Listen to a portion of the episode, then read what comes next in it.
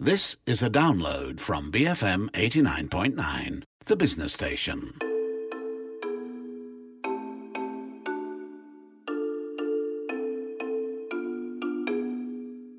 You're listening to Bookmark with me, Umapagan Ampikaipakan. Joining me today is author Sreedhevi Iyer, who just published her first collection of short fiction. It's called Jungle Without Water and Other Stories. Hello, my name is Sreedhevi Iyer. Uh, you can call me Sri, and I am the author of Jungle Without Water and Other Stories. Thank you very much for sending me a copy of your book. I have finished all 10 stories. Oh, wow. and um, I was going to ask you, though, because the one thing I couldn't quite place was mm-hmm. whether any of the 10 stories had a specific link or a reason why you picked these 10 stories for the collection. I mean, some of them are clearly, at least they felt to me like something that came from a very personal space. They mm-hmm. felt quite intimate. But other than that, I wasn't sure why you picked these 10 stories. Could you tell me why? Where, what was the genesis of this collection? Well, actually, um, it came about from a conversation I was having with um, the publisher of, of, CCC Press, Nottingham and Donald Daly, where we were talking about the idea of polyphony. So the thing that actually binds uh, these stories, which are sort of, uh, you know, set in different places and have different characters who are from different places and who are going through different things in different places is really sort of the idea of uh, polyphony, which if you think about it, is a very Malaysian thing to have in a sense that, you know, you, you speak differently to say your boss at work. Yes. Um, to say, and you, and you would speak very differently to the guy at your kedai. You know, like you, you do not speak uh, to the check guy the way you speak to your boss. So we have um, quite naturally this, this sense of code switching and code mixing that we do as a part of our daily lives. And um, my publisher and I were sort of interested of what that would look like in a collection if you had a Malaysian who, you know, had traveled to different places, had lived in different places. And, you know, so once again, if you go outside uh, your comfort zone and you communicate with people who are very different from you, you would sort of change again. You would sort of communicate in a different way again because you want to be understood. Um, so that would involve a change in voice once again. And the idea was to see if we could come up with a collection that was comfortable um, with that multiplicity, which, you know, which, which, sort of departed from that singularity that sort of uh, seems to be a, a prerequisite for uh, a literary voice. Aha. Well, okay, that that makes a lot more sense now. And you're absolutely right. And I've always felt that I've always felt that we Malaysians are far better at code switching than anyone else I've ever yeah. come across anywhere else in the yeah. world. I think yeah. even more so than Singaporeans, even though we're the same people. Ah, oh, I see. Right. Yeah. Well, we do it so naturally. I don't think we're very aware of it. I don't think we really think about it too much. Um, it's very unconscious. I feel. Um, and it's also very hard to make it a conscious thing, and especially in writing, because we go, oh, you know, we will speak this way with our lah and everything, but you know, when we write, it must suddenly be in the proper standard English. Correct. Um, you know, which is why I wanted, like, I wanted a story in there that was in Manglish, um, very, you know, specifically, uh, not Singlish, but Manglish. You know, so yeah. And why do you suppose that is? I mean, my theory my theory is quite basic. Because of that multiracial background, we are so oh. we so want to be understood by the other person. Yes. And so we yes. kind of force ourselves. So even when I'm overseas, I will slow down. My pace gets slower because I want that person to understand. Because of course, if I was speaking in England at the speed at which I'm speaking to you now, yeah, they're not going to get what I'm trying to say. Yes, well, exactly. And that sort of happens to me as well. I mean, uh, right now, while speaking to you, I'm here in Hong Kong, and so, you know, I'm just sort of mirroring and reflecting of uh, what you're telling me. Yes. But if uh, in, in, in my 15 years in Brisbane, um, you know, I spoke with a very uh, obvious Aussie accent because I had to, because it's the only way I could make myself understood. And if I sort of switched back to you know, like the, the Malaysian accent, which would sometimes happen, um, you know, subconsciously. Um, it was a thing in the communication which I sometimes I was okay with, it, but sometimes I, sometimes I didn't want it. So it really depends on your intention and, and how you want to go about it. I will say this: it, it's very interesting. Uh, whether in my friendships with people from all over the world or even in intimate relation, relationships, um, if I get comfortable enough with a person, somehow the lah will come out. There's no escaping the lah. Yes, like once I've said the I say, oh, you're family in some way, mate. Like, so yeah. In these ten stories, uh, the one thing Yeah. that I kind of noticed was Yeah. a sense of experimentation, in Mm. that uh, even even with your own voice, in and I found it shifting between mm, Jungle Without Water, between the kind of Yeah. story you were telling with in the Lovely Village, even the really really short one, which was the Longan Seller. Mm, yeah. Um, there seemed to be an experimentation with voice and tone as well. Was that was that conscious? Were you trying to seek out a specific voice when you were writing these stories, or did you just decide, you know what, I want these things to sound different? Um, I would say it's more the latter. I would say that that's not specifically something that came up for this collection, but more when I began writing them. Uh, because some of the stories, I do have to say, came out as a result of uh, the MFA that I was a part of in Hong Kong at City University of Hong Kong, which I should say very quickly doesn't exist anymore. Uh, but it existed from 2010 till about two years ago. And it was a very interesting MFA with a very sort of intentionally multilingual, multi-canonical, uh, multinational um, workshops and faculty and students. And I think um, what you're seeing there in the stories is sort of a, a natural reflection of, of what happens in those workshops where, you know, like for the first time, because I was writing a lot in Brisbane as well, I will have to say. And I was also writing in a very singular voice when I was in Brisbane, so I will say that. But what happened with these workshops is that it sort of liberated me because I felt that, you know, number one, I wasn't the only odd one out. I wasn't the only, you know, brown female in the workshop because everyone else was an odd one out as well. So, you know, you're kind of liberated from having to explain yourself, um, which then gives you time to just focus on the craft itself. So that's kind of what I did. I just began focusing on the craft with these stories, and I had these different mentors who were, again, from very different parts of the world. Like um, the IC story, uh, I have to say, um, I worked on it with Tabish Khair, who is a professor at the University of Aarhus in Denmark. Um, and then there was another story that I worked with um, Robin Hemley, who was the head of uh, creative nonfiction at the University of Iowa. So it was, these sort of synergy in in in um, the creative process where, where you dealt with so many different people and they had so many different ideas, and it kind of came up in how I dealt with the craft. Um, and then when I started putting it together, I was like, oh, so you know, this this is what's happening. It's sort of how to be in the world um, as a Malaysian, how to be a global Malaysian in a sense. Um, so that's how that came about. That's interesting that you say that. It's something that we're quite comfortable with, actually, being global citizens. We seem to, apart from being able to code switch, we're incredible chameleons in that way. You'll find a Malaysian almost anywhere, and you'll find a Malaysian settling in in that place incredibly well, almost anywhere. Yes, absolutely. And you also find that Malaysians are very hard to categorize un- unless they actually say that they're Malaysian. Usually people don't pick it up.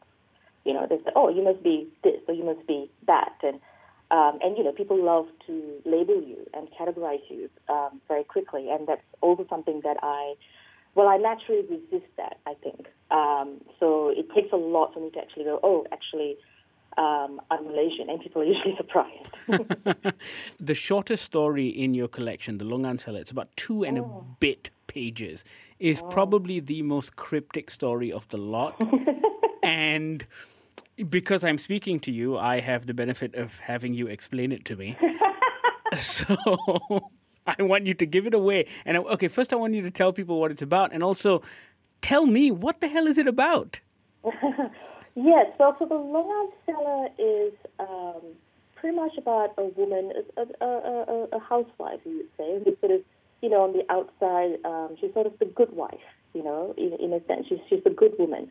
Um, but then what she does is that in the middle of the night, uh, she sort of goes out of the house. Well, initially she, she comes across this Longan seller um, um, on the streets when, you know, she's out with the family in the car.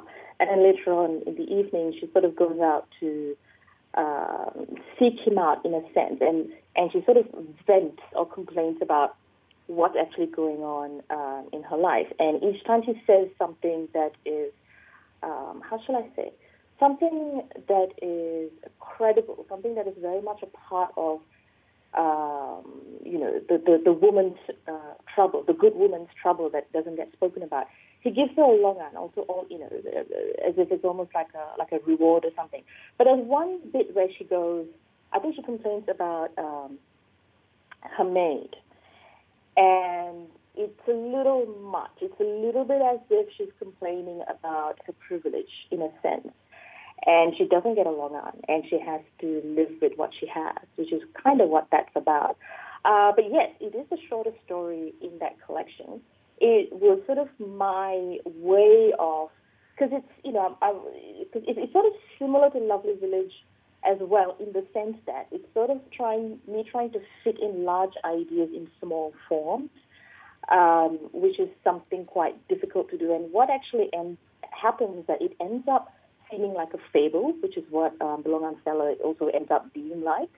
Um, and it's sort of uh, my take on this Japanese um, short fiction form called um, Palm of the Hand stories. That's right. And, uh, yes, and Kawabata is sort of, I think, the, the, the great exponent um, of that form. So it was sort of my take on that form. It was also the one that I was a bit, the, most unfamiliar with, but also kind of um, quite satisfying because it kind of took a lot of the burden off me of trying to, you know, fill in all the, the, the gaps and the white spaces. Um, so yeah, that was my take on The Hand. No, I liked it because I want to hear more about this lady's life Mm, yeah, and why yeah. she finds Longan Seed so compelling. But uh, Amir Muhammad published a collection of Palm of Hand stories a while ago uh, called Roja. Right. Roja, all right. and it was a, it's just this beautiful little hardcover, and he got a whole bunch of people to contribute um, stories based on the format, and it was yeah, it was really kind of cool. Oh, wonderful. Well, thank you for telling me about that. I'll look it up for sure. Let's talk about the MFA. You said it was shut down. I remember when it happened, it was a very big deal among writers and people in the literary world. And it was a pretty tragic thing because it was a great little MFA. Yes, it really was, and it was really um, there was nothing anyone could really do about that because there was a lot of outside political forces at play. But yeah, I mean, this MFA uh, was sort of the brainchild of uh, Xu Xi, who's the director of the program, and she was I don't know if she still is, but she was the um, head of the, uh, the the chair at the Vermont College of Arts, but I don't know if she still is. And she put together this program with that idea of, you know, let let's make this as diverse as possible. And she was the only one who could do it. So we had uh, Madeleine Thien, who was a, a faculty member. Of course. We uh, we had um, uh, Robin Hemley, who who visits the Philippines a lot, and who's now with Yale and US in Singapore, and at the time he was with Iowa. We had and we had you know just just writers from all over the world. We had James Scudamore from the UK. We had Luis Francia, who's a Filipino American writer who lives in New York. We had Sharmistha Mohanty from um, India, who writes incredibly experimental stuff. We had Suzanne Powler, Ravi Shankar, the poet, uh, Sybil Baker, Tina Chang, who's a poet from Brooklyn.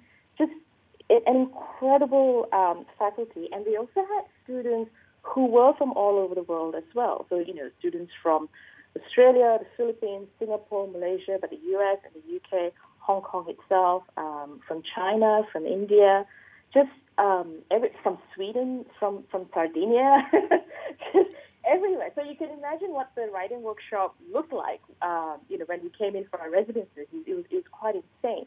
And the other thing that um, did in the MFA that was fantastic was she had the Pulitzer series.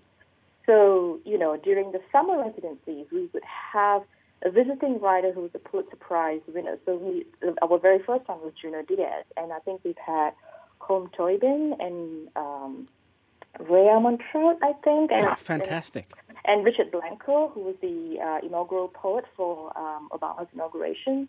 Um, so we really had these incredible people. And the benefit that we had as um, MFA students was that, like for example, with Junot, the very first visiting writer, he gave uh, a public talk to which you know, everyone in Hong Kong, in the literary scene in Hong Kong was invited to. But he also gave us a private lecture, which was just life changing. Because, well, number number one, he's he's got this great evangelical persona going on, right? Yeah. Uh, but he, you know, and, and he swears like a sailor for one thing.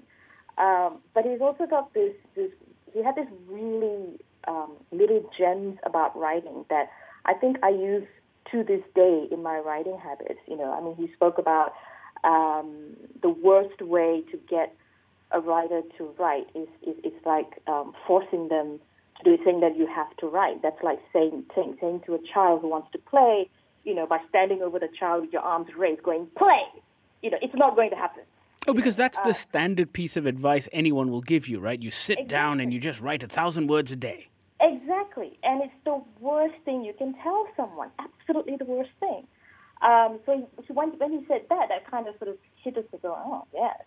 Um, and there was also another thing that he said. He said once a month, write a letter to your critical self because we all have our critical self. You know, the, the, the little voice in our head saying, "You can't do this. You're not good enough. Who do you think you are doing this?" And so once a month, as a practice, write a letter to your critical self, telling it to shut up and why. um, and that's a, a, practice that I took on as well. So, you know, I mean, we had access to these incredible, amazing um, insights that a lot of us have sort of taken on and, and practiced, and it's really been helpful. So it, it really is a shame that that um, program got shut down. But, you know, I do have to say there are talks on about a, a second program opening up probably in a different part of the world. I don't think it's going to be in Asia. This was uh, they had there was very much an Asian focus to this MFA, um, but I don't know the, the the actual DNA of this upcoming MFA and when that's going to happen. But fingers crossed. Yeah, and of course, and of course, Junot Diaz is brilliant in himself. I can't tell you the number of times oh. I've read and reread Oscar Wao. Oh, oh my God! And being a huge comic book geek myself, the, man just speaks yes. to me. Yes, that's right. Oh God, he's and you know, and this is the other thing that I really like about him as well. He's very comfortable with code switching and code mixing as well. He speaks and writes. He's very interesting. He writes the way he speaks as well, which is why people have this issue. They go, "Oh, you're Junior, aren't you?" you know, you know. They hear him go, "Well, it's you, isn't it?" Uh, because he does it. He has this mixed register. He will go nerdy on your ass, and he will also go gangster on your ass. Sometimes in the same sentence. You know, and he's very comfortable with it. You know, it's a very inspiring thing to, to look at. Now that you've done your first collection of short fiction, yeah, is there a what's next? Is it more short fiction or is it a novel? I know I know it's a stupid question to ask because short fiction is not like a short film. It's not a stepping stone towards a novel. But at the same time, I'm just curious as to what your plans are. Um, well, yes, there is a novel in the works. Um, it's nearly done. Um, it's been mentored by Madeleine Thien, actually. And Ooh, fantastic. really rather not say more okay. than that right now. But there is definitely a novel in, in the works. And uh, yeah, I'll leave it at that. Okay, very good, very good. Be all secretive, be all secretive, so we'll get you back on again when that's out. Fine. Um, but tell me about getting these things published, though, because what is the market? So it's interesting. In Malaysia, the market for short fiction is a good one, but that's because we like reading. We think we can get it over with quickly, so Malaysians enjoy the collections of short stories as opposed to the novels, especially in English. Mm. Yes, I've, I've heard that too, um, and I find it very encouraging. Well, for this uh, particular volume, at the moment it's already out on Amazon, so you can get it on Amazon, and you can definitely get it on Kindle if you like. I know uh, some people who've already read it on Kindle and made some comments. Um, and but if you're the kind who really rather prefer to go to the bookshop and pick it up, I have good news for you as well. Um, the book has been picked up, and it will have its own Southeast Asian edition, um, which means that pretty soon it should be out at Kinokuniya, at MPH, and at Popular, and, and, and I mean that both in Malaysia and in Singapore, and I think quite a few bookshops in Indonesia as well. Now, I'm not so sure about the exact date that this will happen, but there is definitely a Southeast Asian edition in the works. So if you want a hard copy, then you know, just I'll let you know. Excellent. Well, that's well, that's tremendous news. And, and and hey, thank you so much for sending me a copy. I really enjoyed Mm. all ten stories. It was a real pleasure to read. Thank you so much. Oh, thank you so much, Uma. Thank you for having me. I've been speaking today to author Sreedhevi Iyer. You can find her first collection of short fiction, Jungle Without Water, and other stories on Amazon.com, of which you can find a link on our podcast page. You've been listening to Bookmark on BFM 89.9. Thank you for listening to this podcast. To find more great interviews, go to bfm.my or find us on iTunes. BFM 89.9, the business station.